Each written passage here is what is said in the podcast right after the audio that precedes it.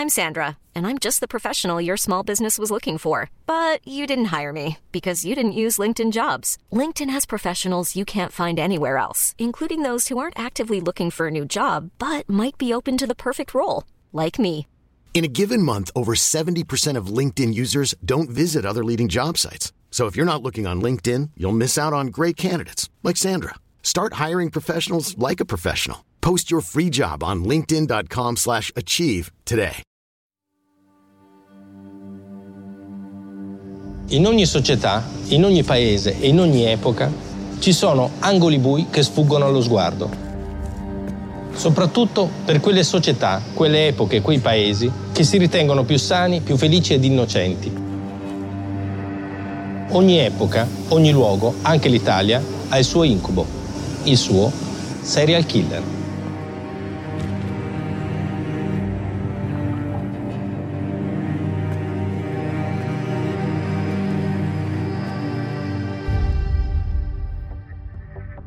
Sky Crime presenta Profondo Nero con Carlo Lucarelli. Storie di crimini italiani. Delitti che come un colpo di rasoio squarciano la pelle della società. Non resta che indagare, interrogare e ascoltare fino all'ultimo indizio.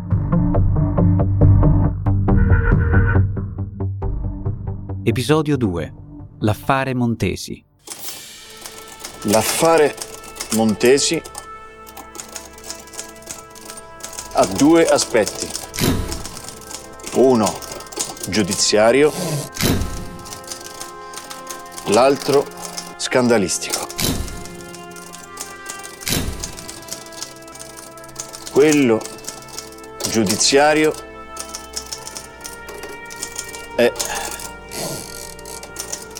comune. Quello scandalistico è eccezionale.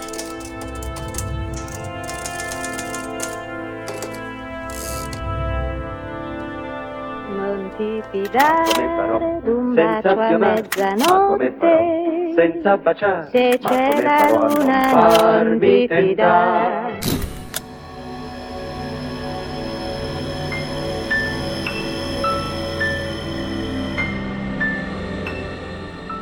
L'Italia è quella del 1953, un'Italia che non ha ancora la televisione, che per sognare va al cinema a vedere gli uomini che mascalzoni con Walter Chiari, oppure come sposare un milionario con Betty Grable, Lauren Bacall e Marilyn Monroe, che legge i romanzi d'amore per fotogrammi, meglio noti come fotoromanzi, sognando sul sorriso di Antonio Cifariello e sulle labbra sensuali di Sofia Lazzaro, meglio nota più amanti come Sofia Loren. Rosso di sera, bel tempo si spera. Dice la gente che fa bene al cuore. Un'Italia che ascolta la radio Acqua e Mare, Luna Caprese o La Pansé. Il Festival di Sanremo è appena alla terza edizione. Lo conduce Nunzio Filogamo e vincono Carla Boni e Flo Sandons, nome d'arte di Mammola Sandon di Vicenza, con Viale d'autunno.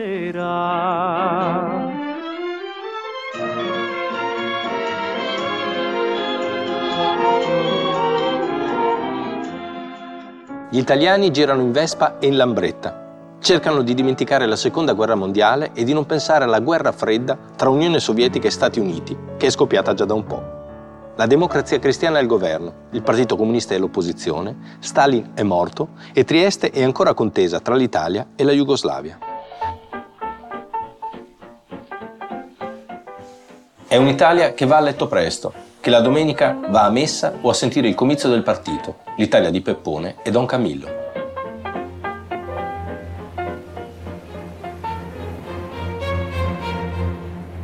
«11 aprile 1953, mattina presto, le 7.20. È un giorno di festa, sabato santo, vigilia di Pasqua. Il cielo è grigio come se dovesse piovere e fa freddo. Sono soltanto 15 gradi. C'è un ragazzo che si chiama Fortunato Bettini, ha 17 anni, fa il muratore. Se ne sta appoggiato al muretto di una villetta in costruzione sulla spiaggia di Tor Vaianica, località Zingarini, 40 km a sud di Roma, mentre aspetta che gli altri operai raggiungano il cantiere, perché lui è arrivato per primo. Sta mangiando un panino, fortunato, e intanto guarda il mare, quella spiaggia lunga e deserta, il mare un po' mosso, con le onde schiumose che battono la sabbia grigia, una dopo l'altra, e a un certo punto si accorge che c'è qualcosa proprio lì, nella risacca. Ma non sono stracci, è un corpo, il corpo di una donna. Fortunato lo indica ai colleghi che vanno tutti a vedere. Sì, è una donna, una giovane ragazza stesa faccia in giù nella risacca schiumosa di Tor Vaianica. La fronte appoggiata alla sabbia, con il braccio sinistro piegato in alto, all'altezza della testa, e l'altro disteso lungo il fianco. Addosso ha un giaccone abbottonato attorno al collo, senza infilare le maniche. Sopra un pullover e una camicetta, ma le gambe nude, senza gonna, senza scarpe, senza calze, neanche i reggicalze, soltanto le mutandine. Bisogna chiamare la polizia, i carabinieri, qualcuno. C'è la guardia di finanza poco distante. Così Fortunato monta in bicicletta e corre alla caserma, mentre gli altri stanno tutti attorno al corpo di quella povera ragazza stesa sulla spiaggia. Alle nove e mezzo arrivano i carabinieri della stazione di pratica di mare, competente per territorio, e anche il medico del pronto soccorso di Pomezia. Attorno alla ragazza si è formato un capannello di curiosi. Da quelle parti ci sono quattro case, una chiesetta di legno, una cinquantina di abitanti che sembrano essere tutti lì, su quel corpo sulla spiaggia. C'è anche una donna che grida è viva, è viva, e allora la girano sulla schiena e cominciano a colpirla sulle guance, ma non è vero si vede benissimo che è morta. Annegata, pensa il dottore del pronto soccorso, e non da molto, visto lo stato del corpo e lo smalto che è ancora sulle unghie. 18, 24 ore al massimo. Intanto l'hanno spostata dalla riva perché le onde non se la portino via e l'hanno coperta con un lenzuolo bianco.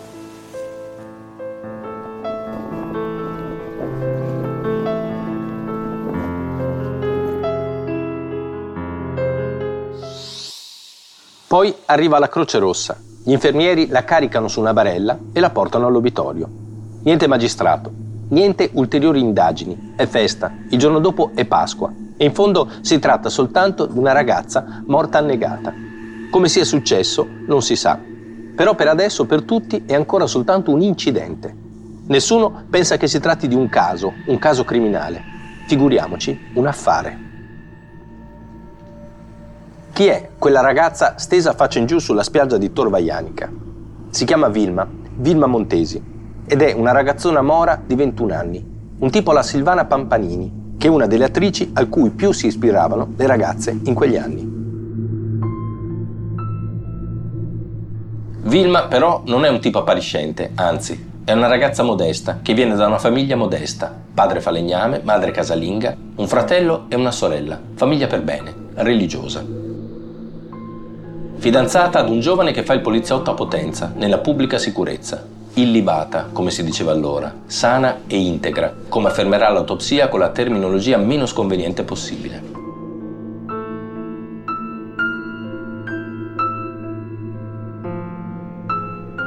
Vergine, insomma. Un dettaglio importante nell'Italia degli anni 50, anche perché serve a dissipare alcune voci che potrebbero girare su Vilma trovata così in quella spiaggia di Tor Vaianica, senza gonna, senza calze e senza reggicalze. Ma come c'è finita? Come è finita su quella spiaggia a faccia in giù, coi polmoni pieni di sabbia e di acqua, come stabilirà il medico legale con l'autopsia? Vilma abitava in un appartamento al secondo piano di una palazzina al numero 76 di via Tagliamento, nel quartiere Salario, le ultime persone a vederla, due giorni prima di essere ritrovata su quella spiaggia, il 9 aprile, un giovedì, erano state sua madre e sua sorella. Volevano andare al cinema a vedere un film, La carrozza d'oro, un film d'amore con Edoardo Spadaro e Anna Magnani, diretto niente meno che da Jean Renoir, non uno di quei soliti drammoni in costume che la gente andava a vedere e quando tornava a casa diceva mi sono divertita tantissimo, ho pianto tanto. A Vilma però quel film non piace, non le piace Anna Magnani, così resta in casa. Ciao ciao, divertitevi, magari esco più tardi a fare una passeggiata. Sono le quattro e mezzo del pomeriggio. Un paio d'ore dopo la signora Montesi e sua figlia Wanda tornano a casa, ma Vilma non c'è. Sarà uscita per fare una telefonata al fidanzato, pensa la sorella. I gioielli che Vilma si metteva per uscire, niente di che, orecchini e una collanina di perle, lo abbiamo detto che Vilma era una ragazza modesta, sono sempre lì, sul comodino, nella sua camera da letto.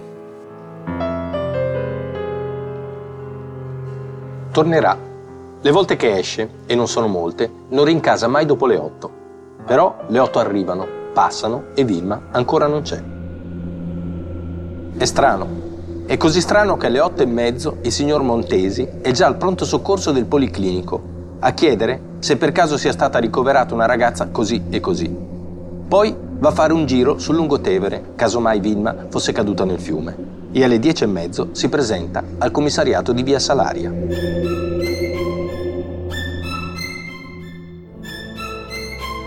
Hanno paura i signori Montesi. Pensano che sia successo qualcosa di brutto a Vilma. E infatti, due giorni dopo, la domenica mattina, vengono chiamati all'obitorio per vedere il corpo di quella giovane ragazza trovata sulla spiaggia di Torvaianica. E purtroppo è proprio lei, Vilma Montesi. I signori Montesi hanno qualche idea su cosa possa essere successo a Vilma. Confuse, contraddittorie magari, ma un paio di idee ce l'hanno. Il giorno della sua scomparsa pensano che si sia uccisa. Il signor Montesi lo dice alla polizia e lo telegrafa anche al fidanzato poliziotto a Potenza. Vilma si è uccisa. Quando vanno all'obitorio però hanno cambiato idea. È sempre il signor Montesi a dirlo ai giornalisti che di solito piantonano la camera mortuaria. Me l'hanno ammazzata. Ed ecco che piano piano la morte di Vilma Montesi da incidente sta diventando un caso, un caso criminale. Poi però succede una cosa. Arriva una telefonata.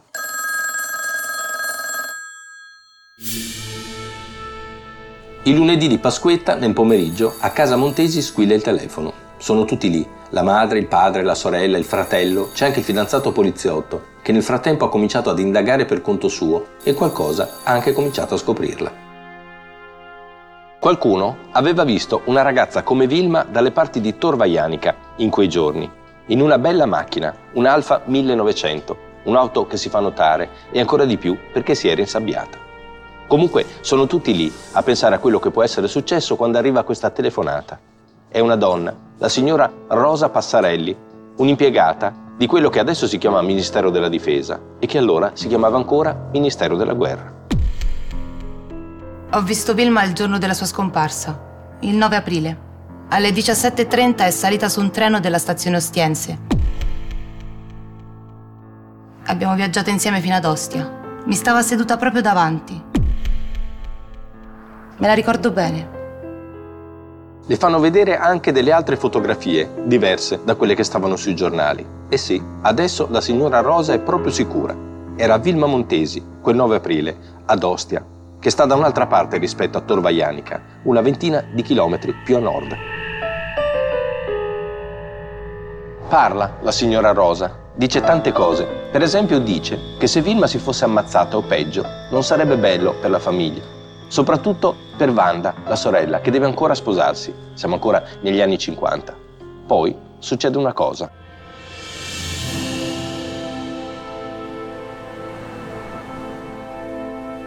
Wanda si ricorda che la sorella le aveva detto proprio quel giorno, il giorno in cui è scomparsa, che voleva andare ad Ostia per bagnarsi i piedi in mare. Fa mettere a verbale dalla polizia che sia lei che la sorella soffrivano di un eczema, un arrossamento al tallone provocato dalle scarpe e per questo avrebbero dovuto fare delle spennellature di tintura di iodio. Così Vilma aveva pensato di andare fino ad Ostia a fare un pediluvio nell'acqua di mare che contiene appunto iodio. A questo proposito viene anche effettuata una perizia, ma non su Vilma, su sua sorella Wanda. Il medico legale inviato dal tribunale esamina il tallone di Wanda e accerta che sì, c'è un eczema e siccome Vilma aveva detto di averne uno anche lei, deve essere più o meno lo stesso. Intanto sono saltati fuori altri due testimoni. Una bambinaia che dice di aver visto proprio Vilma alle 6 di sera di quel 9 aprile a Ostia, che camminava sulla spiaggia, e la padrona di un'edicola alla stazione di Castelfusano, a un paio di chilometri da Ostia. Vilma quella sera aveva comprato una cartolina, ci aveva scritto sopra qualcosa e poi gliel'aveva affidata perché la impostasse per potenza, dove appunto Vilma aveva il fidanzato poliziotto.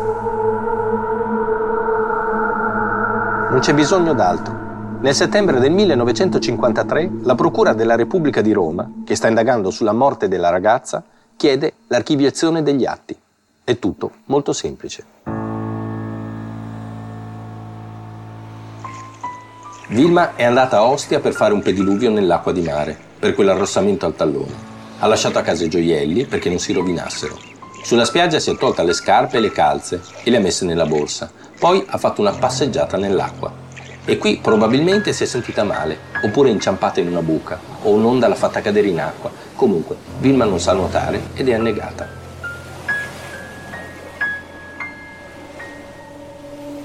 Il resto lo hanno fatto le correnti, che hanno trascinato il corpo fino a Tor Vaianica, dove le onde lo hanno ributtato in mare. In dicembre il giudice accoglie la richiesta di archiviazione e così il caso Montesi torna ad essere un incidente neanche un caso criminale. E adesso un bel caffè finito. Perché rischiare di rimanere senza caffè quando puoi abbonarti a Caffè Borbone? Prezzi vantaggiosi, costi di spedizione inclusi, tante possibilità di personalizzazione e l'abbonamento lo sospendi quando vuoi. Decidi tu la frequenza, la qualità, scegli tra le cialde e capsule compatibili e crea il tuo mix di gusti e miscele. Mai più senza caffè con l'abbonamento Caffè Borbone. Tutte le info su caffèborbone.com.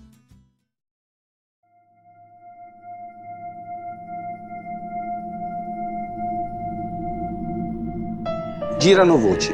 Quella 1900 sulla spiaggia, a pochi chilometri dalla villa di Capocotta, una tenuta da caccia dove si dice si tengano feste molto allegre con persone molto ricche e molto importanti. E poi quegli indumenti che mancano, la gonna, il reggicalze, soprattutto il reggicalze. Voci. C'è un giornale napoletano, il Roma, che scrive che Vilma Montesi era stata vista dieci giorni prima della morte nei pressi di Tor Vaianica con il figlio di una nota personalità politica governativa.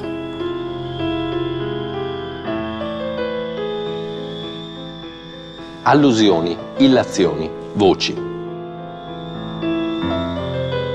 C'è un settimanale satirico di destra che si chiama Il Merlo Giallo, che pubblica una vignetta con un piccione viaggiatore appollaiato sulle finestre della questura di Roma, con un reggicalze nel becco, un reggicalze. E nella didascalia c'è scritto, dopo tutto, le note personalità a cui allude il Roma non sono poi tante e non possono sparire senza lasciare tracce, come piccioni viaggiatori.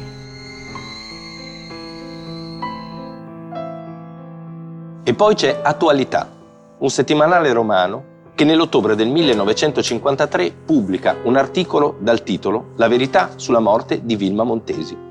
Secondo l'autore dell'articolo, che è anche il padrone del giornale, Silvano Muto si chiama, la verità sarebbe che nella tenuta di Capocotta c'è un giro di persone importanti che frequenta orge e festini a base di ragazze, droga e cocaina. Ho svolto un'indagine giornalistica sulla morte di Vilma Montesi ed ho accertato che nella zona di Torvaianica si era svolto un forte contrabbando di sigarette ed un forte traffico di stupefacenti. Ho anche saputo che lì erano avvenute delle festicciole alle quali avevano partecipato sia lei sia coloro che erano da ritenersi i responsabili della tragedia. I responsabili della tragedia. Vilma Montesi sarebbe andata ad uno di quei festini, ci sarebbe andata con quella 1900 che si era insabbiata sulla spiaggia.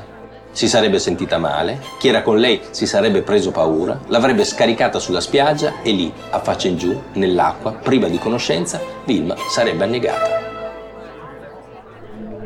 La polizia poi avrebbe indagato soltanto per finta, scrive Silvano Muto nel suo editoriale, e più che altro avrebbe depistato per proteggere persone importanti persone importanti.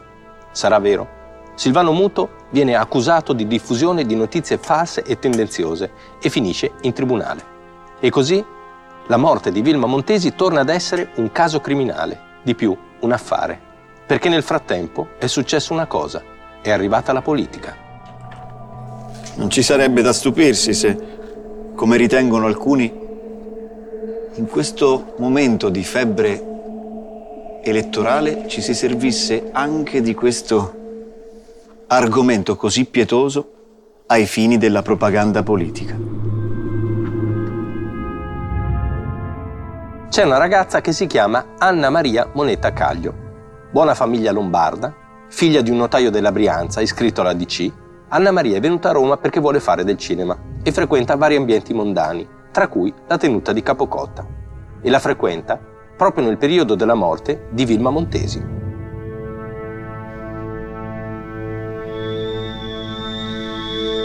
Allarmata da quello che sta succedendo, Anna Maria parla con suo padre, che la manda dai gesuiti, che la mandano da un prete, che la manda da un altro prete più importante, che alla fine la manda da un senatore della DC e poi da Mintore Fanfani, allora ministro degli interni, democristiano anche lui, che commissiona un'indagine riservata ad un colonnello dei carabinieri. In quegli anni, all'interno della democrazia cristiana, c'è uno scontro per il controllo del partito. Alcide De Gasperi, padre fondatore della DC, è morto nell'agosto del 1954, senza lasciare un vero e proprio erede designato.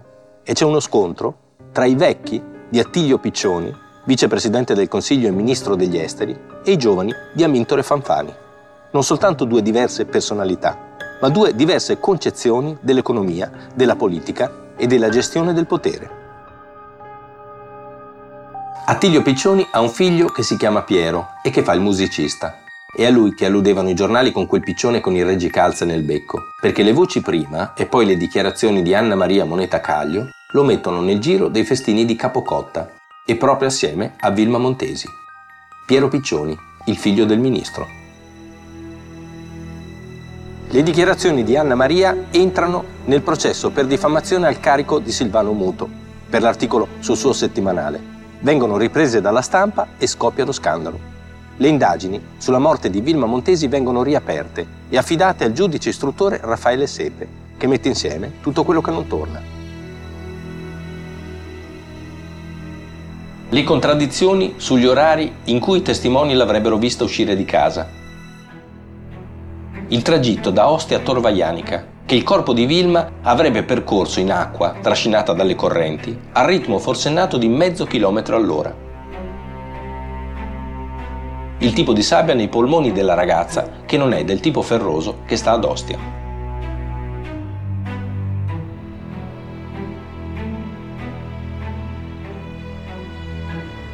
Aggiunge a tutto questo i risultati della perizia sul corpo di Vilma, affidata a tre luminari della medicina legale, che escludono completamente la tesi del pediluvio. Ci mette insieme le nuove dichiarazioni dei testimoni come Anna Maria Moneta Caglio e arriva alla conclusione che sì, Vilma si è sentita male durante un festino. I responsabili della sua morte sono il figlio del ministro e il marchese Ugo Montagna, che gestisce la tenuta di Capocotta, che sono andati a scaricarla sulla spiaggia a Torvaianica.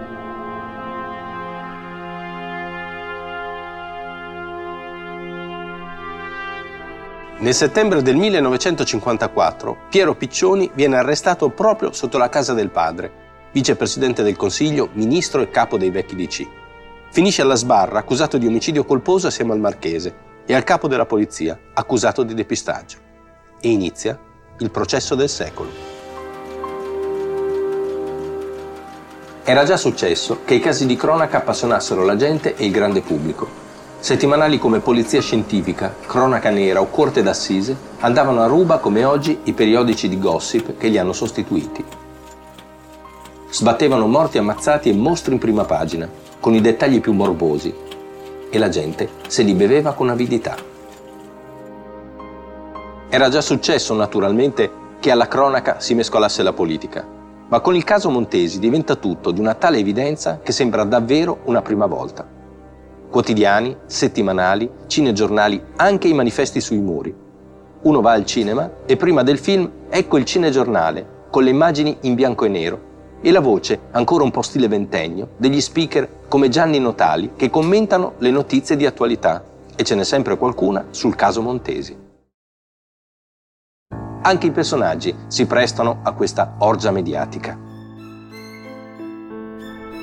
Il giudice Sepe, 150 kg, carismatico, che sorride ironico e ammiccante ai giornalisti. Anna Maria Moneta Caglio, giovane, bella e misteriosa. Il cigno nero la chiamano, perché indossa maglioni neri a collo alto. E poi il marchese dal passato oscuro. E il figlio del ministro, un artista, un musicista di jazz addirittura. Gente strana.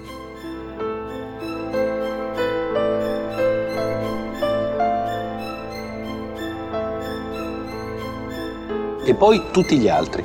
Giovani aspiranti showgirl, vedette si diceva allora, in cerca di un momento di notorietà, che fanno dichiarazioni esplosive. Personaggi oscuri che scrivono memoriali che poi vendono a peso d'oro. Maghi, addirittura, che promettono rivelazioni dall'oltretomba. Sembra un film. E poi la politica, le rivelazioni, i dossier, le fughe di notizie e le foto rubate. I giovani contro i vecchi della democrazia cristiana. Il Partito Comunista che accusa i bacchettoni moralisti della DC di farsi coinvolgere in orge e delitti. I carabinieri contro la polizia. C'è un Consiglio dei Ministri che si occupa del caso Montesi perché mette in pericolo la stabilità del governo. Anche Giulio Andreotti si interessa direttamente al caso. Da quel momento parole come scandalo e memoriale entrano definitivamente nel lessico della vita politica italiana, come anche un'altra espressione, questione morale. C'è una storia che racconta bene l'importanza mediatica del caso Montesi. È inventata. La scrive in un racconto in quegli anni un grande osservatore del costume italiano come Ennio Flaiano, ma non importa. Nel suo racconto Flaiano immagina di essere ad una festa, assieme ad alcuni intellettuali, e di parlare del caso Montesi. Danno dei numeri, inventati ma non troppo. Decine di magistrati, centinaia di avvocati, un migliaio tra fotografi e giornalisti e un migliaio di testimoni di cui, ironia alla Flaiano ma non troppo, almeno tre attendibili. E poi due milioni di innocentisti e due milioni di colpevolisti. Un sacco di gente che lavora e che va tutelata anche dopo che il caso si è concluso. Ci vorrebbe un ente, un ente per lo sviluppo e la conservazione del caso Montesi, uno dei tanti enti inutili all'italiana. È una provocazione, uno scherzo tra intellettuali. Ma Flaiano immagina che ci sia un politico ad ascoltarli e così, un mese dopo, ecco l'ente Montesi.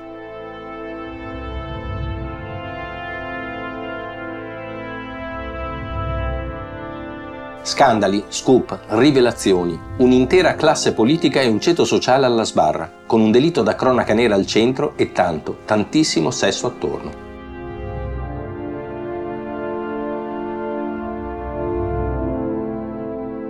Tutto questo agli italiani piace. Già durante il primo processo, quello a Silvano Muto per diffusione di notizie false, la gente che voleva assistere alle udienze nel tribunale di Piazza Cavour aveva intasato le strade circostanti, tanto che la polizia aveva dovuto chiudere tre ponti sul Tevere e far caricare la folla con le jeep della Celere, che l'avevano dispersa a manganellate. Così, per l'altro processo, quello più importante, per la morte di Vilma, le udienze vengono tenute a Venezia, più facile da controllare, in un'aula costruita apposta nel palazzo delle fabbriche nuove.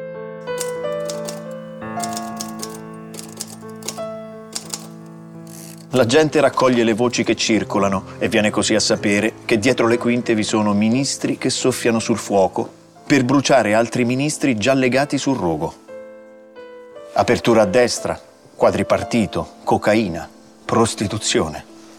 È tutta una stupefacente confusione.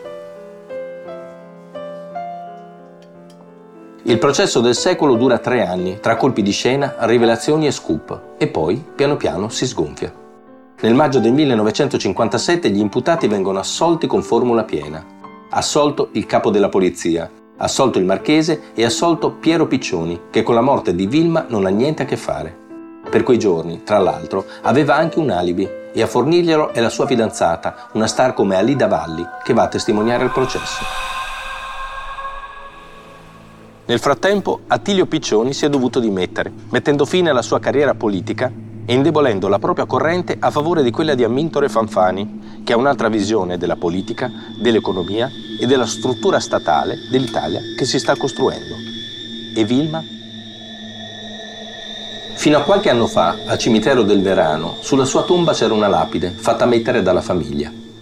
Creatura di rara bellezza, il mare di Ostia ti rapì per riportarti sulla spiaggia di Tor Vaianica. Sembrava che dormissi nel sonno del Signore, bella come un angelo.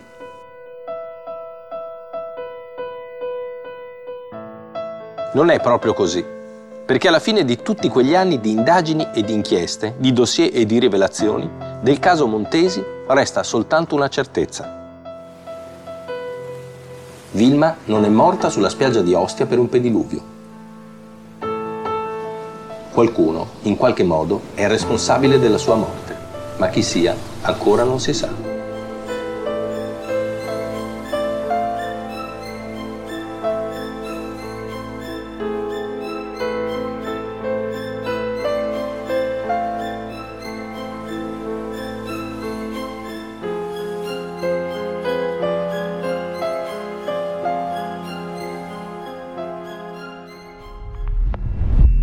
Ascoltato Profondo Nero con Carlo Lucarelli, L'affare Montesi.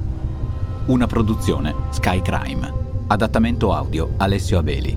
Produzione Voice.fm.